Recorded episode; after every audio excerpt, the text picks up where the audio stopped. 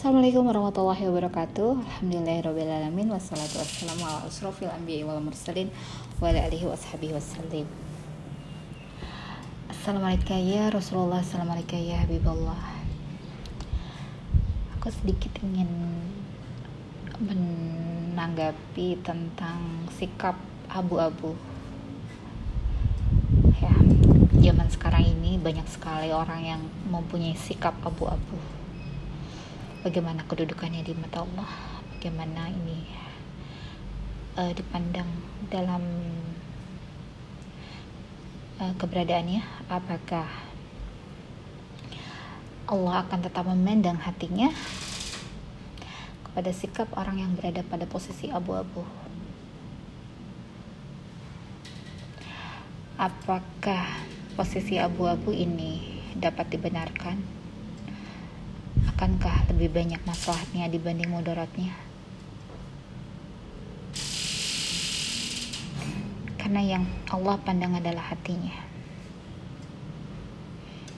Namun sebegitu pedenya manusia untuk menempati posisi abu-abu ini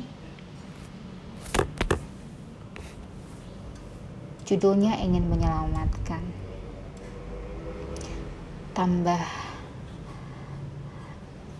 tambah repot, tambah nanti siapa yang membackup, siapa yang membisikkan, siapa yang me memberikan nasihat kalau bukan kita-kita ini yang berada pada posisi abu-abu.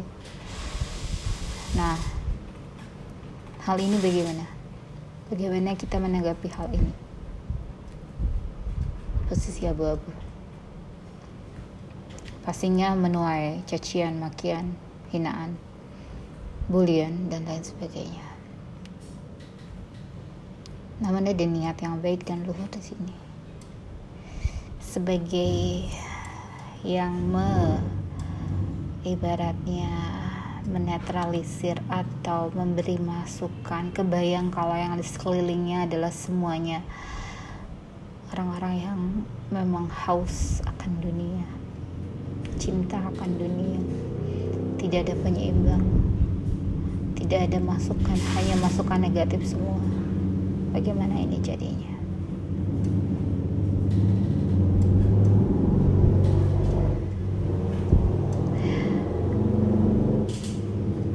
Hal ini dibenarkan. Saya serahkan semua ini kepada yang mendengarkan. Untuk berpikir kira-kira posisi abu-abu ini aman atau tidak. Apakah dia yang akan menyelamatkan kalau dia memilih posisi abu-abu ini? Tetap saja Allah yang menyelamatkan. tetap saja Allah yang akan tidak akan mendiamkan. Penting yang bersikap. Karena ada tiga manusia. Beriman, kafir, dan munafik. Bagaimana posisi yang bersikap abu-abu ini?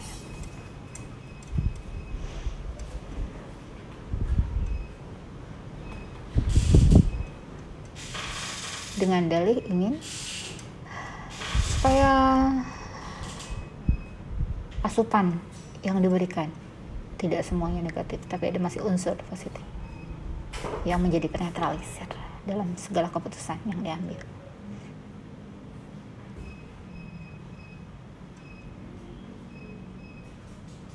Perlu analisa lebih tajam lagi tentang mudarat maslahat kebermanfaatan dan terutama pemikiran anak-anak keturunan yang akan melihat ini, yang akan mempertanyakan ini, yang akan mengikuti.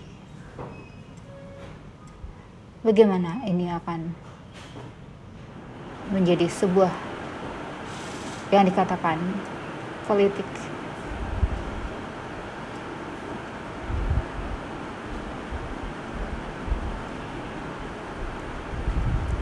Rasanya tidak perlu menjadi seorang pahlawan atau penyelamat. Ataupun penengah. The hero. Memang orang memiliki porsinya masing-masing. Tapi balik lagi kepada tujuan dan niat awal. Adakah niat dunia secuil saja dan niat dunia? Ada niatan di luar pada lillahi ta'ala maka akan Allah yang menilainya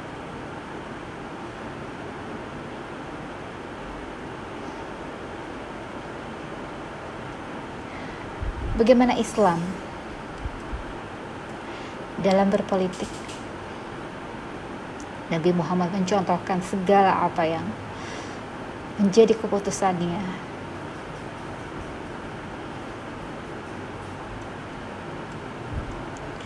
Semua berdasarkan atas petunjuk Allah.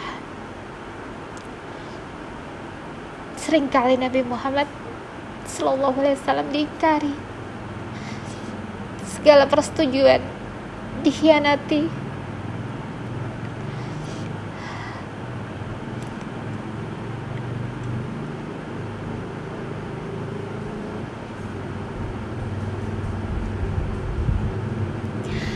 bagaimana mengedepankan adab dalam berpolitik di zaman sekarang ini?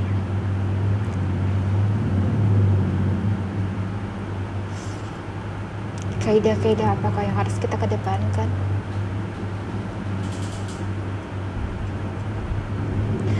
Balik lagi tanya ke hati? Dan bagaimana Rasulullah SAW menjalani ini dan memilih jalan yang terbaik agar kepentingan selanjutnya. Generasi yang akan menilai dan mencontoh apa yang dilakukan generasi sebelumnya menjadikan sebuah hasil yang akan didapat dari sebuah keberpihakan. Walaupun hati yang yang menentukan bagaimana hati Allah pandang. Namun perlu kehati-hatian. Karena ini menyangkut seluruh aspek kehidupan. Semuanya akan selalu ada dua sisi, dan satu sisi adalah suatu hal yang sangat sangat lebih mengerikan. Mudah-mudahan kita dilindungi dari kedua sisi yaitu yang Allah kunci hatinya dan Allah sesatkan. Dan Allah berikan satu tambahan penyakit hati kepada orang-orang yang munafik. Nauzubillahi min Tetaplah berpegang, berpegang teguh pada pendirian jalan yang terbaik.